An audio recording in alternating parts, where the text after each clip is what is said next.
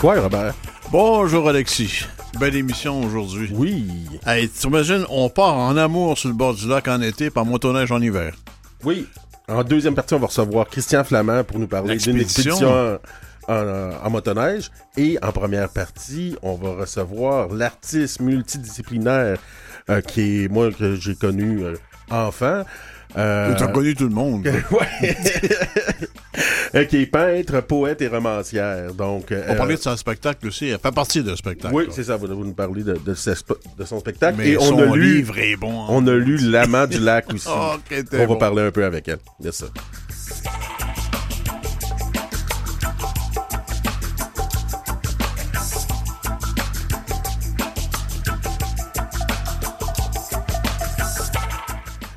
Bon, ben pour commencer cette émission, euh, on reçoit euh, la très vénérable artiste Virginia, Virginia PCMAPO Bordelot. Euh, quoi, Virginia, ça bonjour, va? Bonjour, bonjour.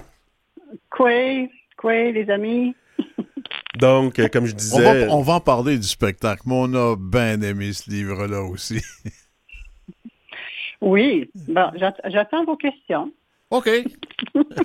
bon, j'en ai une question, mais on va commencer par le livre, on va aller au spectacle un peu après. Euh, est-ce que, est que vous auriez pu écrire, euh, Virginie, ce livre-là, beaucoup plus jeune dans votre vie? Il y a comme une expérience derrière ce livre-là. Non, non, je crois pas. Euh, je l'ai écrit à, à, juste à temps, là, à l'époque où ça devait être fait. Je vivais au bord d'un lac à ce moment-là. Et puis, euh, ce que je vais vous raconter, c'est un peu étrange parce que il y avait deux parties à ce livre-là. Et puis, euh, mon éditeur en a coupé la moitié parce que c'était des souvenirs d'un vieillard, en fait.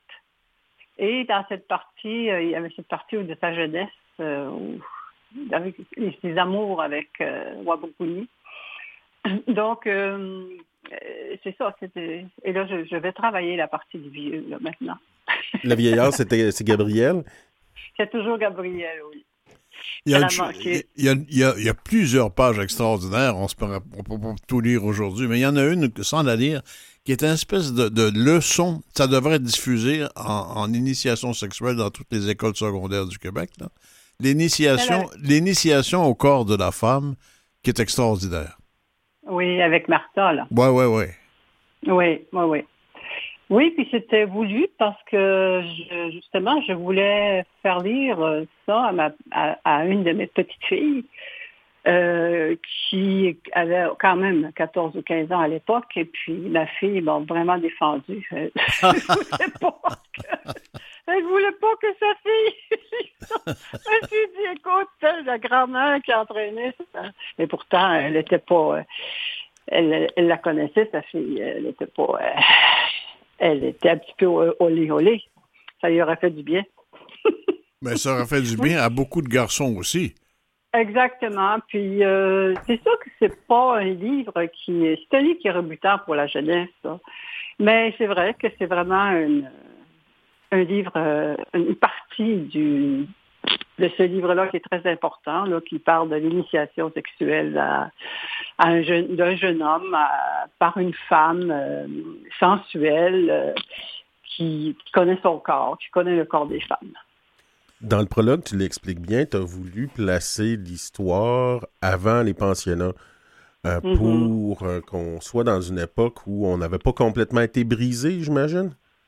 Non, c'est ça. C'est vraiment ça. Euh, une époque où la sensualité naturelle était, était vivante et permise. Malgré euh, la présence des robes noires. Ben, le, les robes noires avaient commencé à faire des ravages dans mon roman, mais euh, pas oui, sur une la scène vieille. de viol, Une scène de viol assez formidable.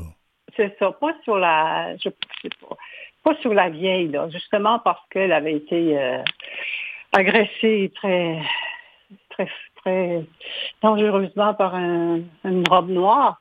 Elle, elle est restée euh, avec une, une, révolte. Donc, elle a élevé euh, sa fille et sa petite fille dans, dans l'esprit de liberté du corps, là, comme c'était avant.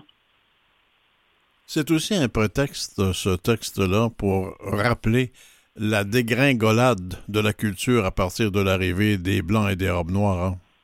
Oui, oui. Et c'est C'est la grand-mère, là, la, la qui, euh, qui est la porte-parole de, ça. Elle raconte euh, l'arrivée des, euh, des, premiers Blancs en, Nouvelle-France, puis de la façon dont les femmes les ont accueillis, puis dont les Autochtones les ont accueillis.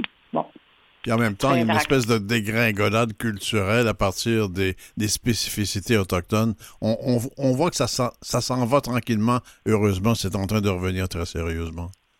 Oui, on espère. Oui, c'est sûr qu'on se reprend en main, on remonte, euh, on, revient à nos, à nos façons d'être autochtones.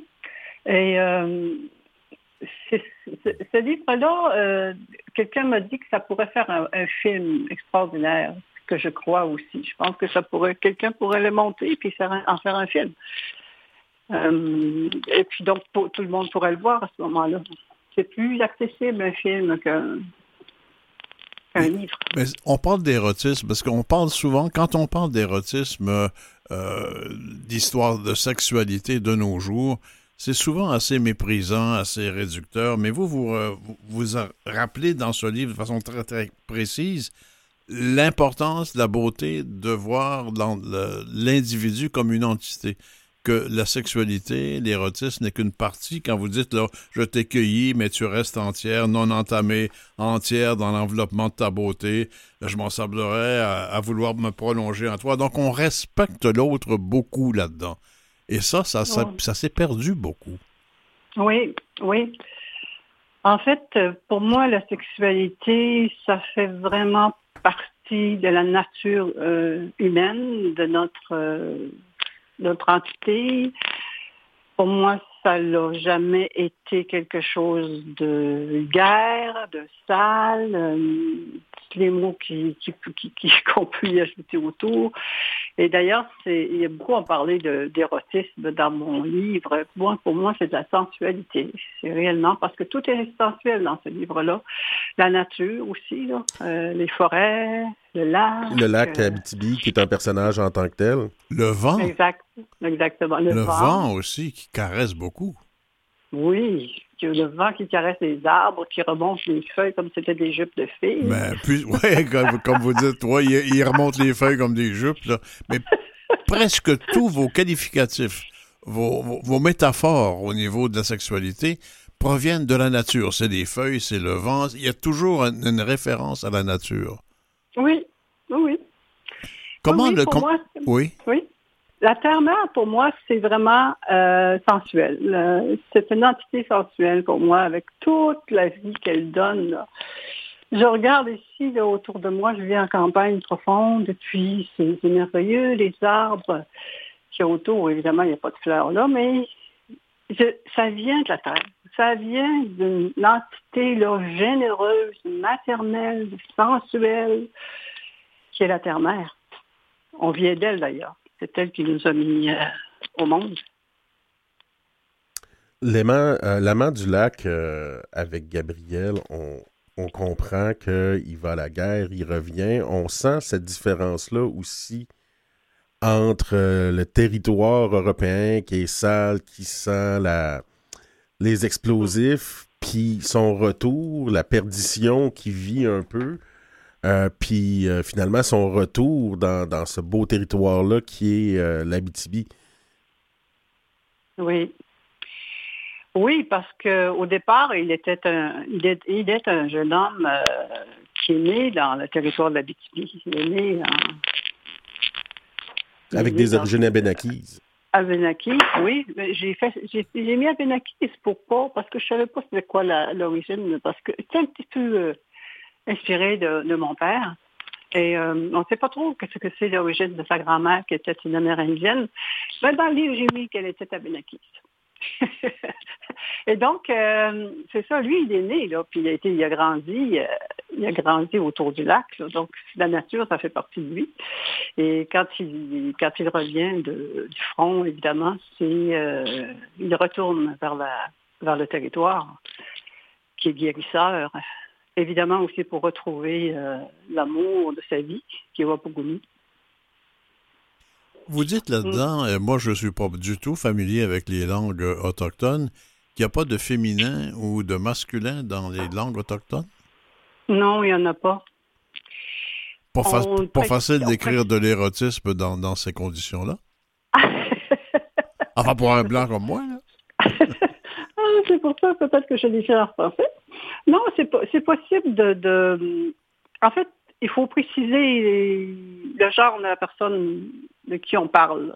Si c'est une femme, si c'est un homme. Euh, puis c'est vraiment une langue euh, très compliquée. C'est très compliqué la langue amérindienne. Les réflexions de Gabriel sont souvent faites en poésie. Mm-hmm. C'est son côté euh, rêveur qui, qui, est exprimé comme ça. Oui, mais c'est c'est un artiste. Il dessine, il peint. Et donc, évidemment, le fait d'être amoureux euh, le rend particulièrement poète. Là, il y a une scène euh, que moi me reste toujours en tête. C'était au bord du lac, une fois qu'il a quitté euh, qu'il a quitté Wapukuni, puis qu'il il prend un moment pour lui avant de, de prendre le train pour s'en aller vers Montréal. Alors, il y a cette image-là, il, est assis au bord du feu, puis il regarde des étoiles. Et euh, moi, c'est une scène très, très, très poétique.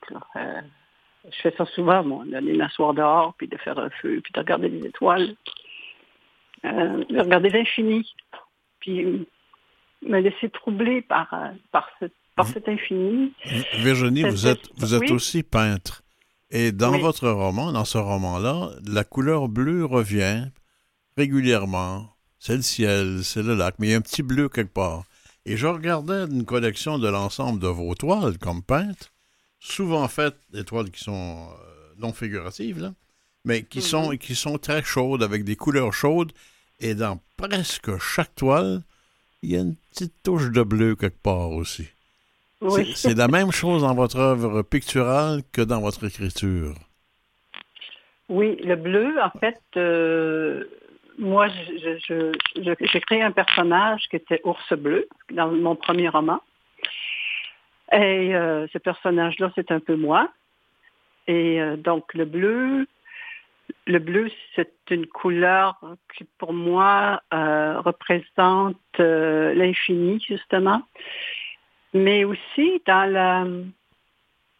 Comme, le personnage d'Ours Bleu était une métisse, donc euh, blanche autochtone, elle avait été influencée autant par euh, le, le, chabanisme pratiqué par sa mère ou sa, grand-mère et la religion catholique, mais la personnage qu'elle aimait, c'était la Vierge Marie qui portait du bleu. Donc, dans ses visions d'elle-même, elle se voyait en ours, mais bleu. Vous avez été, vous avez été je pense, la première femme autochtone à écrire un roman érotique en français, non? C'est ce qu'on dit. Euh, évidemment, je ne sais pas ce qui s'est fait euh, dans, les autres pays, parce qu'il y a quand même des autochtones en Amérique du Sud. Francophone, oui, probablement. Autochtone, oui. Est-ce que vous avez eu des, des, des, rapports, enfin des réactions du milieu euh, des Autochtones dans votre livre? Pas du tout. Pas ah. du tout. On me demandait de est-ce que je peux avoir la copie de ton livre? Oui, oui, je vais t'envoyer une copie, mais je n'avais pas jamais de retour. Sauf, ah ben, il, y a quelques il y a quelques femmes qui m'ont dit j'ai adoré ton livre, moi aussi je vais écrire quelque chose comme ça. C'est des femmes, des femmes autrices, autochtones. Mais à part de ça, non. Ma famille, pas du tout. Aucun de ma famille qui m'a jamais parlé d'un livre que j'ai écrit. Pas de retour. Ça serait une, certaine pudeur qu'on aurait ou? Je pense que oui. Je pense que oui. Il doit y avoir quelque chose comme ça. Mais il n'y a, a rien de négatif là-dedans. Il n'y a personne qui m'a dit pourquoi tu écris des choses là Jamais. Euh, c'était vraiment comme, euh, C'est peut-être peut l'audace qui a surpris beaucoup de monde. Hein? Peut-être, oui. Je pense, je crois que oui. Virginia, on va prendre une petite pause musicale. On te revient après pour parler du spectacle. Oui, d'accord. À tout à l'heure.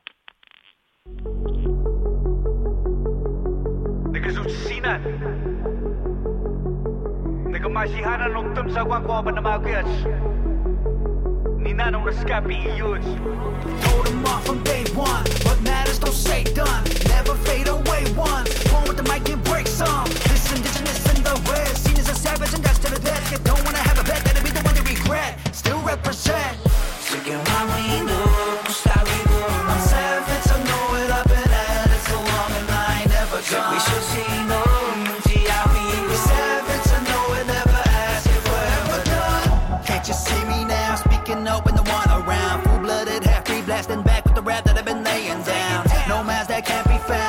Trouble with the sound. Now. So it's like that, native with no life hacks, stolen everything about us, now we fight back. Oh, it's like that, home invader sidetrack,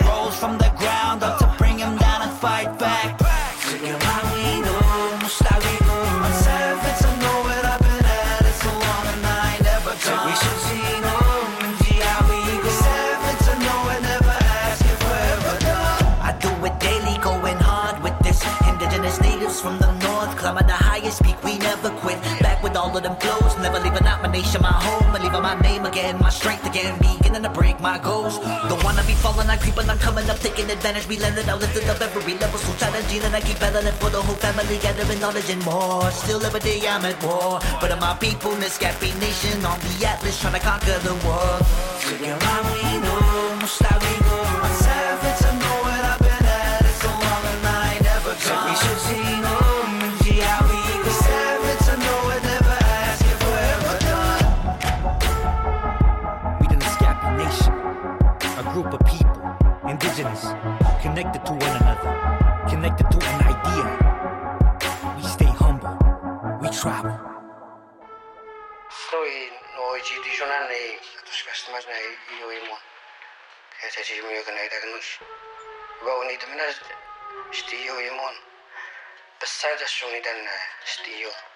Tribal de Violent Ground. Violent Ground est formé de deux frères Naskapi de Kawawashikamak.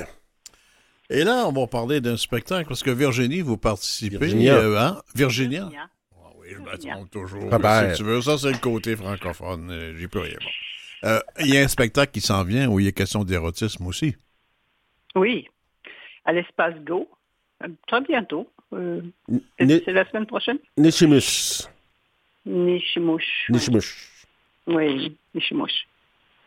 Qui veut dire euh, mon chéri, apparemment en cri, mais moi, je, je, je l'ignorais. Ça va, se passer ça. à, ça va se passer à l'espace Go? Exactement. Et c'est pas rien qu'un soir, hein, ça se répète, là? Ou ça continue? Quatre soirs. Et que c'est quatre soirs différents? Quatre soirs différents, c'est le à partir du 19, mais je pense que le 22, c'est en après-midi. Euh, oui. Les trois soirées en le spectacle à 8 heures. C'est les mêmes artistes qui sont dans les quatre soirs ou. euh, Oui, oui, oui, oui, oui, oui. oui. On est, on est, il y a Joséphine Bacon, il y a euh, Sapi, Isaac, euh, Catherine Boivin est là Catherine aussi. Boivin. euh, Élie Sapi est là aussi. oui, oui. Je suis très honorée de travailler avec des femmes aussi. C'est une mise en scène d'Émilie Monet qu'on a rencontrée, qu'on connaît, qu'on connaît bien aussi, qui fait du, du très beau travail habituellement. là. Oui, oui, je suis allée voir euh, son- spectacle, son dernier spectacle, et puis oui, j'ai beaucoup aimé. Euh, c'est une femme qui nous fait honneur, dans le sens qu'elle, c'est rare les femmes autochtones qui font des pièces de théâtre, des pièces, simplement. Et euh, quand elle m'a invitée euh, en septembre pour écrire un texte, d'abord elle m'a demandé si j'étais disponible participer à ce, à ce spectacle. J'ai dit oui, bien sûr et euh, écrire un texte. euh, C'était, euh, je l'ai écrit quand même assez, rapidement, ce texte-là, parce que ça avait l'air apprécié. Alors, euh, je suis encore en train de la co- corriger des, parties, là, mais l'essentiel est, envoyé, parce qu'il il met, il met de la musique hein, sur les paroles, sur les mots, sur les textes. Il y a des musiciens, des musiciennes qui nous accompagnent. Donc, tu as écrit un texte original, c'est pas euh, tiré d'une de tes œuvres, le texte que tu as fait pour cette pièce-là? Oh non, non, non, non, c'est vraiment un texte original et puis c'est euh, c'est un peu le cri du cœur d'une femme d'un certain âge euh, euh, encore euh, sensuel, qui aime encore euh, son homme, mais que celui-ci, finalement, préfère les, une plus jeune, tu vois. Oui, je connais ça. Hein? vous avez vécu ça, vous? Les 80 ans, oui. non, mais moi, j'ai pas 80. Là, non, non, mais, pas, vous, pas vous, non, mais je veux dire, est-ce que vous êtes encore attiré par les jeunes femmes, vous? Bon, attiré, oui. non, alors, c'est ça. Euh, et donc, elle, euh, elle, elle, parle à son, à, son mec, finalement, tu sais, pour lui dire euh, Je t'aime avec, avec mon cœur, mais mon corps ne t'aime plus. Là. et puis, c'est pas. C'est très tendre en même temps. C'est c'est pas pas une femme ravagée. C'est une femme qui va partir. Après, euh, il y a une scène, il y a un espace où elle va voir ailleurs. Elle va voir quelqu'un quelqu'un d'autre. Donc, c'est l'histoire d'une sensualité d'une dame d'un certain âge mm-hmm. qui finalement est en contrôle de son, corps, de sa sensualité, puis de ses désirs. Oui, oui, oui exactement. Et qui, qui, renonce pas du tout à, à, au plaisir. Euh, puis que le fait que son que son homme euh, préfère une plus jeune, mais ben, écoute, c'est son problème à lui, hein. Cette, cette démarche-là de Neshimush, c'est à quelque part un acte de réappropriation de, de cette sensualité-là, puis de cette sexualité-là, qui a tout le temps, à, ma compréhension des choses, été un élément important dans notre conception du monde chez les différents peuples autochtones, mais qu'on nous a brutalement enlevé avec la christianisation. Exactement. Je ne sais pas si tu te souviens de euh, Bernard Raffinoui, qui avait, il avait écrit plusieurs textes sur la sensualité, des contes aussi sensuels, des contes euh, ou des histoires euh, autochtones sur la sensualité. Oui, c'était, ça nous a été enlevé, ça nous a diabolisé, ils ont diabolisé notre façon de concevoir la sensualité, hmm. la sexualité. Et euh, puis après, bon, quitte à, eux agresser, euh, parce que les pulsions, c'est des pulsions. Hein, il euh, faut que ça sorte à un moment donné. Et ça va bien au-delà des origines ethniques, quelles qu'elles soient. Exactement. Exactement, oui. Mais c'est sûr que nous, les Autochtones, nous avons été ostracisés à tous les niveaux, donc quand même au niveau de notre corps aussi. Et nous, nous, comme euh, Alexis dit, nous, nous réapproprions le droit de parler de plaisir, le droit de parler de notre corps, euh, de nous exprimer euh, de toutes les manières là-dessus, sur, le plaisir. Puis d'être autre, autre chose que juste le stéréotype sexualisé Mm-hmm. qu'on a mis, euh, dont on, s'imagine qu'on a dans, beaucoup dans l'imaginaire de la société dominante chez les, pour les femmes autochtones. Exactement. Euh, comme, si les, comme si les femmes autochtones étaient entre Pocahontas et euh, Catherine de Cacuita. c'est bon, ça. Belle image. oui, c'est de nous... Dans le fond, on se réapproprie qui nous appartient, notre corps. On se définit, on se dit. C'est à nous à, nous dire qui nous sommes. que ça cesse de nous prêter des, mots, de nous prêter des façons d'être. Ça suffit, tout ça.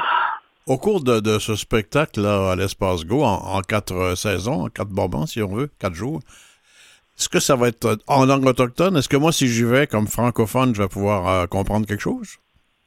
Ben, il y a des parties dans mon texte, par exemple, qui sont euh, qui sont en autochtone, mais pas beaucoup. Vraiment juste euh, euh, quelques mots. Et Émilie, elle, quand elle parle en, en Anishinaabe dans ses spectacles, elle, elle, elle, parle aussi en anglais et en français. Donc, elle traduit, si vous voulez, là, pour que tout le monde comprenne. Oui, vous allez comprendre. On va le comprendre de toute manière avec l'émotion, sûrement. Oui, je pense que ça va être je pense que ça va être un spectacle extraordinaire. Vous savez que tous les billets ont été. Il reste encore quelques billets, mais c'est vraiment son cachet. Ça avait tout été, avait été vendu, je pense, deux jours après l'annonce du spectacle. Virginia, ça doit être quelque chose, l'atmosphère entre toutes ces femmes parlant, écrivant, disant, chantant l'érotisme. Il doit y avoir un courant qui passe là quelque part, non? Je ne suis pas encore là, moi. Je, je, vois, je rejoindre les femmes euh, dimanche, ou lundi plutôt. Euh, mais oui, je, je, pense que ça va être quelque chose de fantastique, puis de très fort, puis de très émouvant, de très touchant. J'ai très hâte d'être avec elle, puis de commencer à, pratiquer en, groupe. Après trois ans de, de, maladie, de pandémie, tout ce qu'on voudra, quelle, quelle invitation au, au rapprochement sous toutes ses formes? Oui, oui, j'espère que vous y serez. Ben, on pourrait essayer d'y aller. J'aimerais beaucoup, beaucoup voir ça. Euh, j'ai beaucoup apprécié ton livre. Euh, Virginia, en, terminant, euh, je sais que tu es une artiste multidisciplinaire, une peintre fantastique. J'ai toujours beaucoup apprécié tes œuvres, en particulier une qui est chez ma mère, d'une vieille grand-mère crie qui fume la pipe.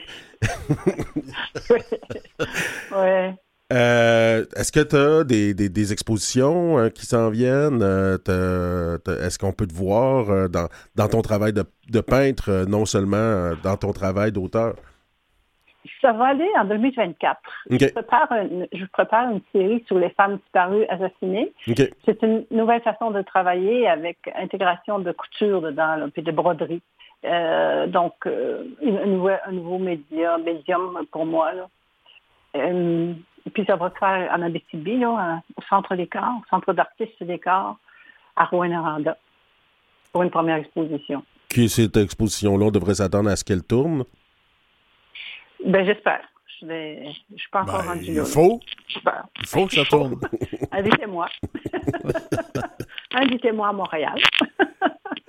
toute, euh, toute, notre admiration, euh, Virginia. Vous écrivez PC Mapeo, c'est votre prénom euh, autochtone? Ben, c'est mon nom d'artiste, mais c'est le, nom de ma mère. Le ah nom de famille de ma mère. Ouais. je le rappelle au complet, Virginia Passé Mapeo Bordelot. Ça, ça, Mapeo. ça sort comme un poème. C'est rythmé ce nom-là en trois parties, c'est incroyable. Merci beaucoup et toute euh, notre admiration. Bravo. Bravo. Merci. Merci,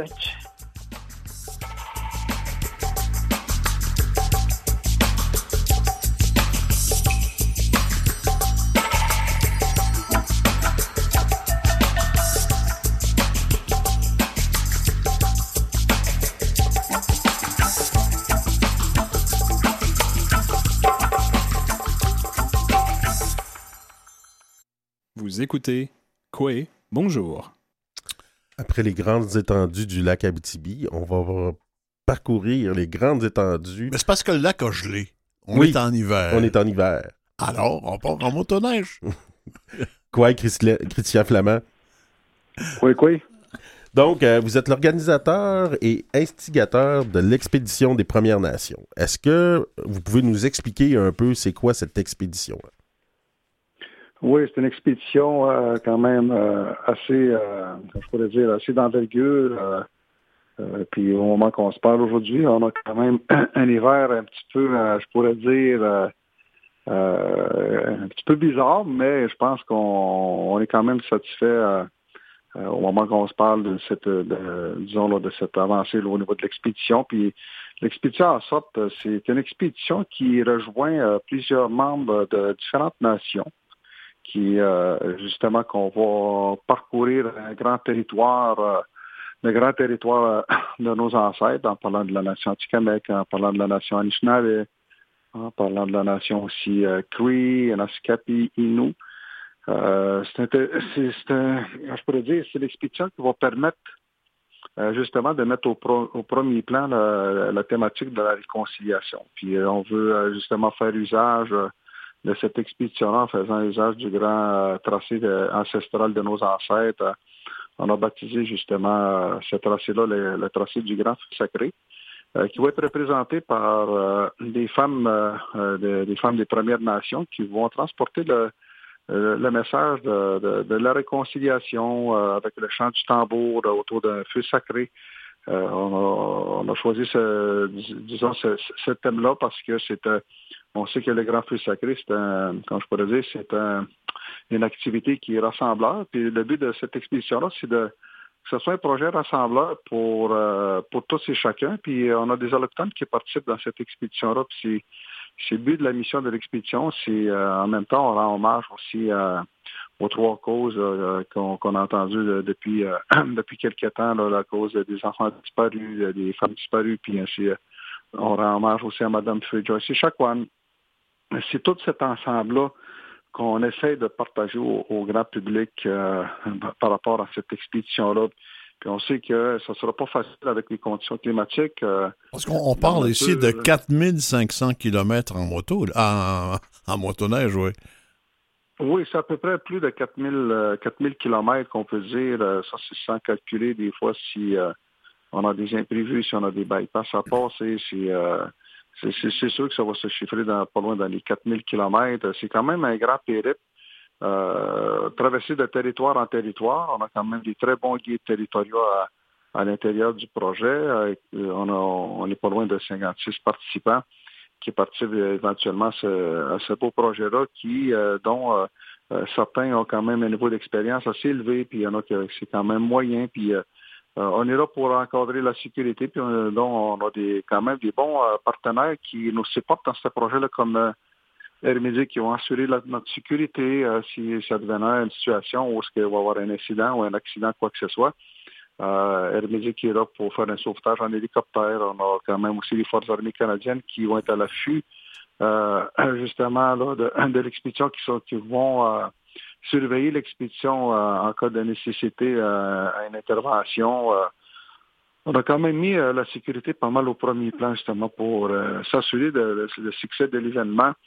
Puis le seul affaire aujourd'hui au moment qu'on se parle, comme dans l'introduction, c'est un peu plus de nature qui, qui nous cause un petit peu problème, malheureusement, sauf qu'il y a des conditions pour nous en regardant ça, avec les pluies qu'on a eues, euh, c'est des conditions qui sont quand même favorables à comparer à l'année passée, euh, où, les plans d'eau étaient vraiment dans un état de, slush, comme on peut dire dans le jargon. Euh, aujourd'hui, les lacs sont extrêmement potables. de plus en plus, le froid commence à... À faire bien prendre la glace, oui. Exactement. Puis la bonne nouvelle dans tout ça, c'est les plans d'eau sont, sont quand même, je pourrais dire, sécuritaires à certains niveaux. Euh, pour nos tracés. Puis la seule affaire qu'on rencontre comme obstacle, c'est les embranchements aussi que les arbres ont subi avec euh, les pluies qu'on a eues. Euh, c'est pour ça qu'on a, on a travaillé depuis deux ans sur un plan A, un plan B et un plan C pour justement faire parcourir nos trajets quotidiennement là, pour justement arriver du point A au point B à chaque étape. C'est un peu ça la, c'est un peu ça la mission de l'expédition pour cette édition 2023 pour donner une idée à, nos auditeurs de l'ampleur de l'expédition, on part de Manawan, euh, donc dans la région qu'on appelle aujourd'hui euh, la Naudière. On s'en va à Wemontachi, dans qu'est-ce qu'on appelle la, Mauricie. On passe par euh, en Haute-Mauricie. On s'en va par la suite à Lac-Simon, en Abitibi. Euh, Picogan, euh, pas trop loin d'Amos, Matagami, Waskaganish en territoire Cri, euh, Shisasibi, quand EFN1, on s'en va au Mirage, Lacpo, on s'en va après ça à Matimekosh, chez les Inuits, dans le bout de, de, de, de Fermont, puis on revient par la suite jusqu'à Wahat Makmaliotenam, euh, dans, le bout de cette île. Donc, c'est quand même toute une boucle que vous allez faire là. Oui, effectivement, c'est quand même toute une boucle qu'on a à faire. On traverse pas mal, euh, je pourrais dire, euh, plusieurs territoires qu'on appelle dans le langage universel des Premières Nations, le Nitiskinan. c'est quand même un grand un grand parcours. Puis je pense que si on regarde de Manawan jusqu'à Pikougan, ça va être déjà quand même euh, des, grosses étapes de franchir. Je pense que certains euh, participants ils vont avoir le, temps de s'auto-évaluer euh, à partir de Pikougan. C'est sûr qu'on s'entend qu'il va y avoir des abandons, on s'entend qu'il va y avoir des quelques, petits incidents mécaniques. c'est toutes des c'est tout au niveau de la logistique que c'est toutes des choses qu'on a déjà pensé. combien de combien de participants sont prévus? 56 participants au, total. Et il y en a combien d'allophones là-dedans? D'allophones, d'allochtones? Si j'étudie allophone, alloctone, oui, excuse-moi. Oui, à peu près, oui, on a à peu près une dizaine d'allochtones qui participent à, l'expédition. Moi, je voudrais poser une question. Quand vous parlez que cette expédition-là est aussi au service de la réconciliation, par exemple, euh, qu'est-ce mhm. qu'il y a là-dedans qui aide la réconciliation? Ben, écoutez, l'amour réconciliation, c'est un grand mot. Hein. Réconciliation, on est là pour stimuler la réconciliation autant dans un volet social, autant dans un volet économique, autant dans un volet politique, autant dans un volet euh, euh, culturel, autant dans un volet spirituel. C'est un peu ça qu'on essaie de démontrer euh, au premier temps, les gens des Premières Nations. Qui sont les, gens des Premières Nations? C'est quand même une préouverture qu'on fait justement en présentant les communautés avec toutes les étapes qu'on doit effectuer. C'est un peu le message qu'on veut montrer au grand public le thème de la réconciliation, nous, les gens des Premières Nations, ça fait longtemps qu'on existe, puis euh, on, est là justement de, démontrer par des gestes, par des actions, euh, par des cérémonies que, euh, je pourrais dire ça grosso modo, que on est un peuple qui sont ouverts au grand public, puis que les communautés, on a un mode de vie différent des autres, puis c'est un peu un peu euh, la stratégie qu'on veut utiliser, c'est que de mettre nos différents de côté pendant cette expédition-là, puis de, euh, de vivre entre êtres humains euh, dans le respect, puis puis c'est un peu ça qu'on veut démontrer comme message dans cette grande expédition-là. Puis je, sais que les communautés sont très, sont très, je pourrais dire, ouvertes à ça, puis sont très, ils ont très hâte que cet événement-là puisse. Parce que vous arrêtez dans les communautés à la suite les unes des autres. Oui, effectivement, on fait des, euh, des escales dans les communautés, on fait des arrêts des communautés euh, où ce qu'on va euh, justement manger collectivement des mets, des mets traditionnels qu'on appelle du mokoshan. Puis aussi, il va y avoir la, cérémonie du grand feu sacré qui va être dirigée par des guides spirituels et des femmes des Premières Nations. C'est quand même, on a des activités à l'intérieur de ça qui, qui fait partie de la réconciliation. Justement, quand on parle de réconciliation, c'est des étapes que chaque personne doit commencer à faire des prises de conscience collectives euh, au niveau de la cohabitation, le respect. Si on regarde euh, euh, tout ce qui s'est passé depuis quelques années au niveau des, gens des Premières Nations en parlant des causes comme celle des enfants disparus, des enfants du pensionnat Mme Joyce Chakwan, il faut passer à un autre niveau de vie euh, au niveau de la réconciliation. Puis si, ça passe par là, en, mettant une pause un petit peu dans notre vie, puis de faire des prises de conscience collectives, euh, le message passe par là. Puis je, pense que ça vaut la peine de prendre un petit moment, un instant pour euh, penser à avec qui qu'on vit, parce que ici au Québec et au Canada, on, vit avec euh, on vit avec des autochtones, puis on vit avec des allochtones, puis il faut, euh, faut, apprendre à vivre ensemble dans le, respect. Une autre chose que je vois aussi, c'est euh, une certaine collaboration entre des personnes, des, des, autochtones comme les CRI qui sont en territoire conventionné, puis euh, vous, euh, qui êtes à qui est en territoire non conventionné. Donc, euh, il y a souvent eu, à quelque part, des fois des tensions entre ces, différents groupes-là, autochtones conventionnés, non conventionnés. C'est un peu dans un esprit d'unité que vous et M. Ennis, vous êtes les deux organisateurs de cette, de, cette expédition-là? Oui, M. Derek Jeremy Ennis a été un co-collaborateur de à l'événement, lui, il est natif de la communauté de Kawawashgamak de la nation Naskapi. Euh, Monsieur Ennis, justement, on a travaillé en sorte de, communier justement de, des relations avec ces communautés-là. C'est un peu ça. Euh, c'est pour ça qu'on appelle ça le grand, le grand trajet du feu sacré, c'est qu'on essaie de, stimuler l'attention, de stimuler la, la, réconciliation en premier lieu euh, avec les gens des Premières Nations. Puis je pense que avec cette expédition-là, je pense qu'il va commencer à, euh, moi je dis qu'il va commencer à avoir des, bonnes prises de conscience, des belles relations collectives. Euh, euh, c'est le but de la mission. c'est sûr et certain que la politique, des fois, divise certaines sociétés.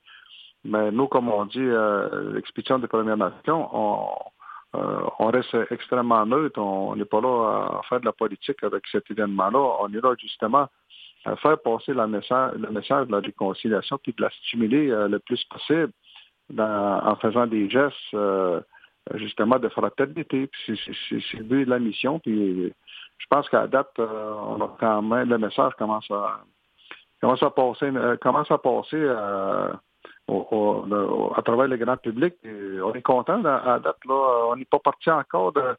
Euh, la mission d'expédition n'est pas partie encore. Puis Mais quand vous, allez, quand vous allez partir, là, vous allez partir pour combien de temps? On a figuré de partir entre 20 jours euh, parce que en, tout et partout, ça devrait durer 18 jours. On a calculé deux journées flottantes euh, pendant l'événement. Si advenant qu'on rencontre la diversité comme la nature, si on rencontre une tempête ou s'il y a a quelque chose euh, qui, qui, qui, qui accroche dans l'ordre d'un trajet. Écoute, euh, on ne sait jamais. On, peut euh, planifier des imprévus, mais quand on part à quelque part dans un terrain connu à certaines places, tout peut arriver. Et l'hébergement, l'hébergement prévu de quelle façon? L'hébergement, on est hébergé dans des communautés, dans des endroits publics comme dans des salles communautaires, dans des gymnases, dans des arénas. Euh, pour accueillir les participants. Puis euh, certains endroits euh, comme euh, Picogan, ça va être un peu dans la même situation. Puis l'hébergement va se faire aussi dans le bois directement, dans nos tentes. On, on, amène tout notre équipement, notre notre motoneige, on traîne nos traîneaux avec nos équipements notre tente, nos rations, notre sleeping bag ça va arriver à trois, quatre reprises qu'on va devoir ériger nos tentes justement pour euh, continuer euh, pour le lendemain, pour euh, continuer le trajet pour se rendre justement au point B. Avez-vous averti tous les animaux sauvages que vous allez passer, là? pardon? Avez-vous averti les animaux sauvages que vous allez passer par là? Oui, oui, on a averti. écoute, tout le monde sont avisés.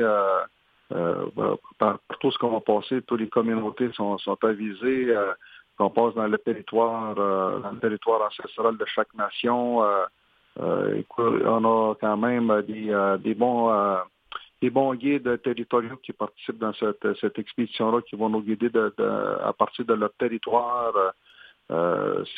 si, si, eux n'étaient pas présents, je pense qu'on n'aurait pas eu euh, cette belle interaction-là pour dire que oui, on fait ce trajet-là d'un trip de 4000 km.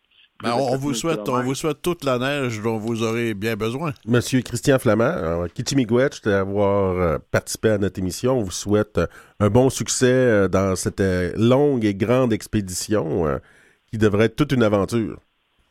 Oui, oui, ça va être toute une aventure. Puis je remercie tout le monde. Si le monde aussi veut nous suivre, on a notre site web qui est le www.expédition-fn.com. Ils peuvent nous suivre aussi sur nos réseaux sociaux, sur les plateformes euh, avec Facebook. Euh, via Facebook, euh, on est très actifs sur les réseaux sociaux aussi. Kitty Miigwech. Kitty Miigwech, Matashi. Matashi.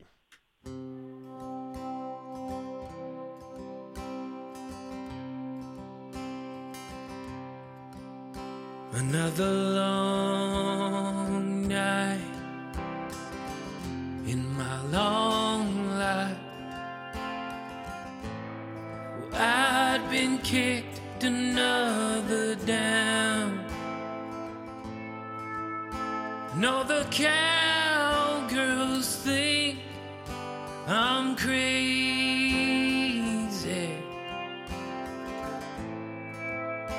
In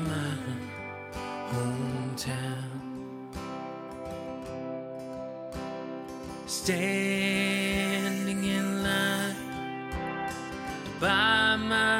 myself a drink. Well, I thought I had my fill, but the great mystery knows how your story goes, and sometimes you live.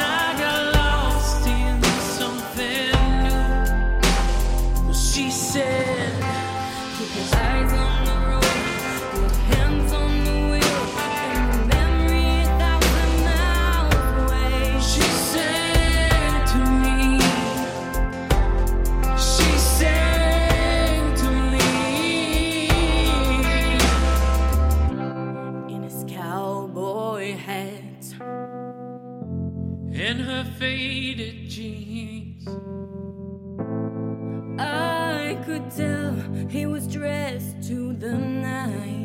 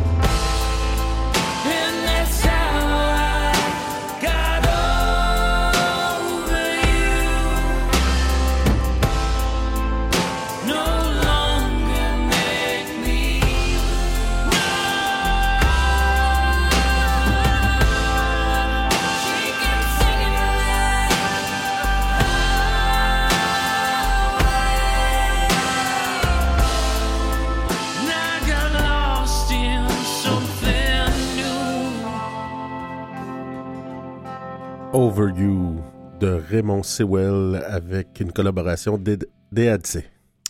Pour parler un peu de, de nouvelles, Alexis, il y en a une qui est réjouissante. On a tellement aimé, on a vu tous les deux la série, là, formidable, le Laissez-nous raconter. Mhm. Euh, c'est repris actuellement là, sur RDI les mercredis soirs. Ne manquez pas ça.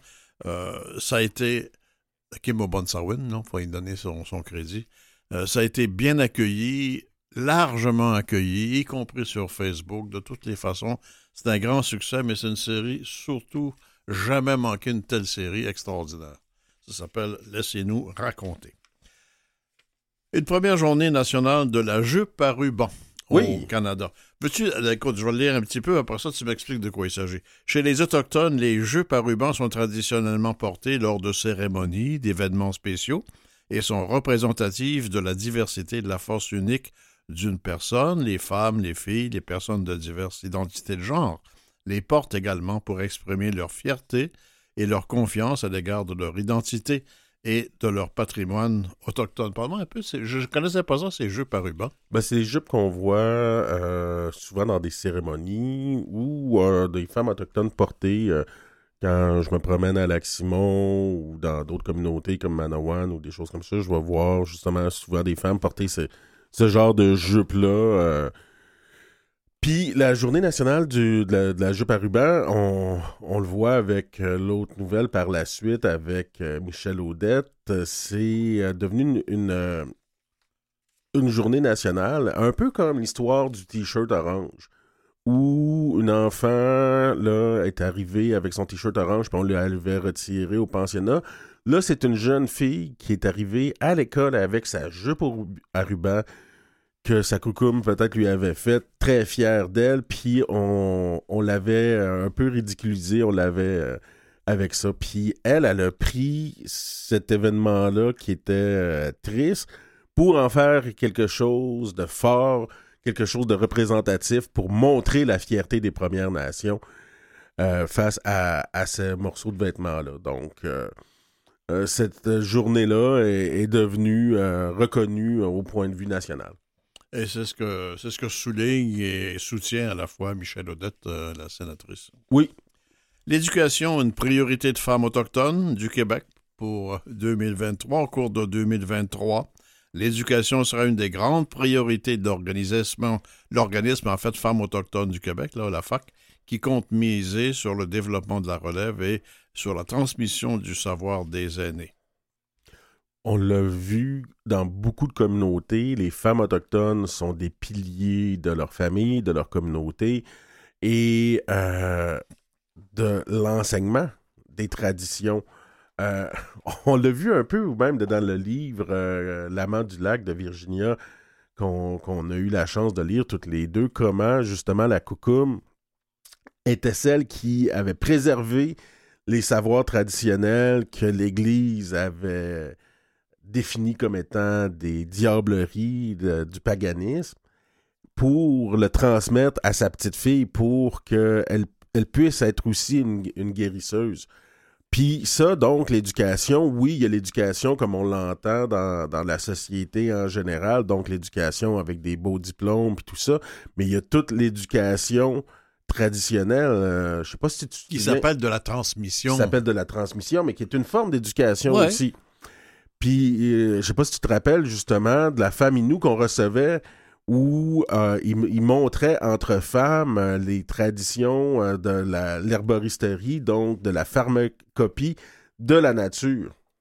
Et ça, il faut garder ça. C'est la seule façon de le passer, c'est de cette façon-là. Oui, ben c'est une des bonnes façons de le passer euh, de, de- de façon orale parce qu'on se rappelle que les compagnies euh, pharmaceutiques viennent des fois nous voler ces savoirs-là. Ça, j'avoue que j'ai appris ça quand on a sorti cette histoire-là, j'en revenais pas. Ah, on a l'impression que tout ce qui vient des pharmacies, ça vient de la chimie. Non, non, non. Il y a des choses qui viennent des savoirs autochtones là- Ben oui. là-dedans. Une année décisive pour la protection de l'enfance autochtone en Amérique du Nord. Les plus hauts tribunaux du Canada, des États-Unis, devraient statuer en 2023 sur des causes portant sur la protection de l'enfance qui pourraient avoir de profondes répercussions sur les droits des Autochtones des deux côtés de la frontière. Il y a la Cour suprême des États-Unis d'ici là-dedans. On le souhaite toujours. Est-ce que ça avance à, un rythme qui te satisfait, toi? Ben, euh, la, la, la- je connais pas trop trop la cause par rapport au Child Welfare Act aux États-Unis. euh, donc, euh, je, je vais plaider mon ignorance par rapport à, à cet aspect-là aux États-Unis. Mais, Mais au la Canada, C92, la la connaît. C92, donc la loi sur les familles euh, des Premières Nations, Inuits et Métis, elle est primordiale dans la, capacité qu'ont les peuples autochtones de pouvoir décider comment on va agir avec nos enfants. Puis le problème, c'est que cette loi-là, on a décidé au Québec de, dire qu'elle était inconstitutionnelle. On était allé faire un renvoi à la Cour d'appel du Québec et le, le, le- le gouvernement du Québec a quasiment perdu sur toute la ligne euh, en Cour d'appel du Québec en disant que cette loi-là n'était pas ultra-viresse, qu'elle ne changeait pas la, la- la- la Constitution du Canada sans passer par des longues conférences constitutionnelles, sauf sur deux points où euh, la loi, comment elle est écrite, donne aux lois des Premières Nations la force d'une loi fédérale, donc qui a, euh, dans la théorie constitutionnelle euh, canadienne, prédominance sur les lois du Québec. Donc, s'il y avait un conflit de- de- d'application de, lois entre des lois de- d'une province, comme la loi de la protection de la jeunesse, puis la loi d'une communauté, c'était celle-là qui devait avoir euh, préséance. Donc, euh, la, la- Cour euh, d'appel du Québec est venue dire que, bon, ben, si on, a un conflit, il va falloir aller devant les tribunaux, puis le, Québec devra prouver avec le test de Sparrow, l'arrêt Sparrow, qui est un autre arrêt de la Cour suprême, que les droits ancestraux, parce que c'est ça c'est comme ça qu'on est venu définir finalement euh, ce droit-là de s'autogouverner comme étant un droit ancestral qui est protégé par l'article 35 de la Constitution. Donc, moi, je souhaite que la loi puisse conserver toute son intégralité. Euh, la Cour, euh, le gouvernement du Québec est allé en appel pour euh, essayer de faire complètement renverser le jugement de la Cour d'appel pour complètement rendre nuls les effets de cette loi-là. Donc, oui, ça va être très important, cette décision-là de la Cour suprême. Quand j'ai entendu la nouvelle il y a quelques jours du départ de Mme Brochu de l'Hydro-Québec, conflit éventuel avec M. Fitzgibbon, on sait à Mhm. peu près à quoi ça ressemble et pourquoi il y a le conflit. J'ai pensé à toi tout de suite et aux Autochtones. Je me suis dit, oh oh, ça sent le barrage et ça sent le barrage en territoire autochtone, ça. Ça sent le barrage, ben c'est quelque chose que le premier ministre Legault est venu dire dans la dernière élection. Il va nous falloir des nouveaux barrages, sans jamais même avoir consulté les Premières Nations. Parce qu'on le sait, M. Fitzgibbon, il veut faire le Dolorama de l'é- de l'électricité. Donc, vendre notre électricité pas cher pour attirer des industries. Qui c'est qui va payer tout, tu penses? Ben, c'est euh, nous collectivement, la société en général, puis les Autochtones avec leur territoire inondé.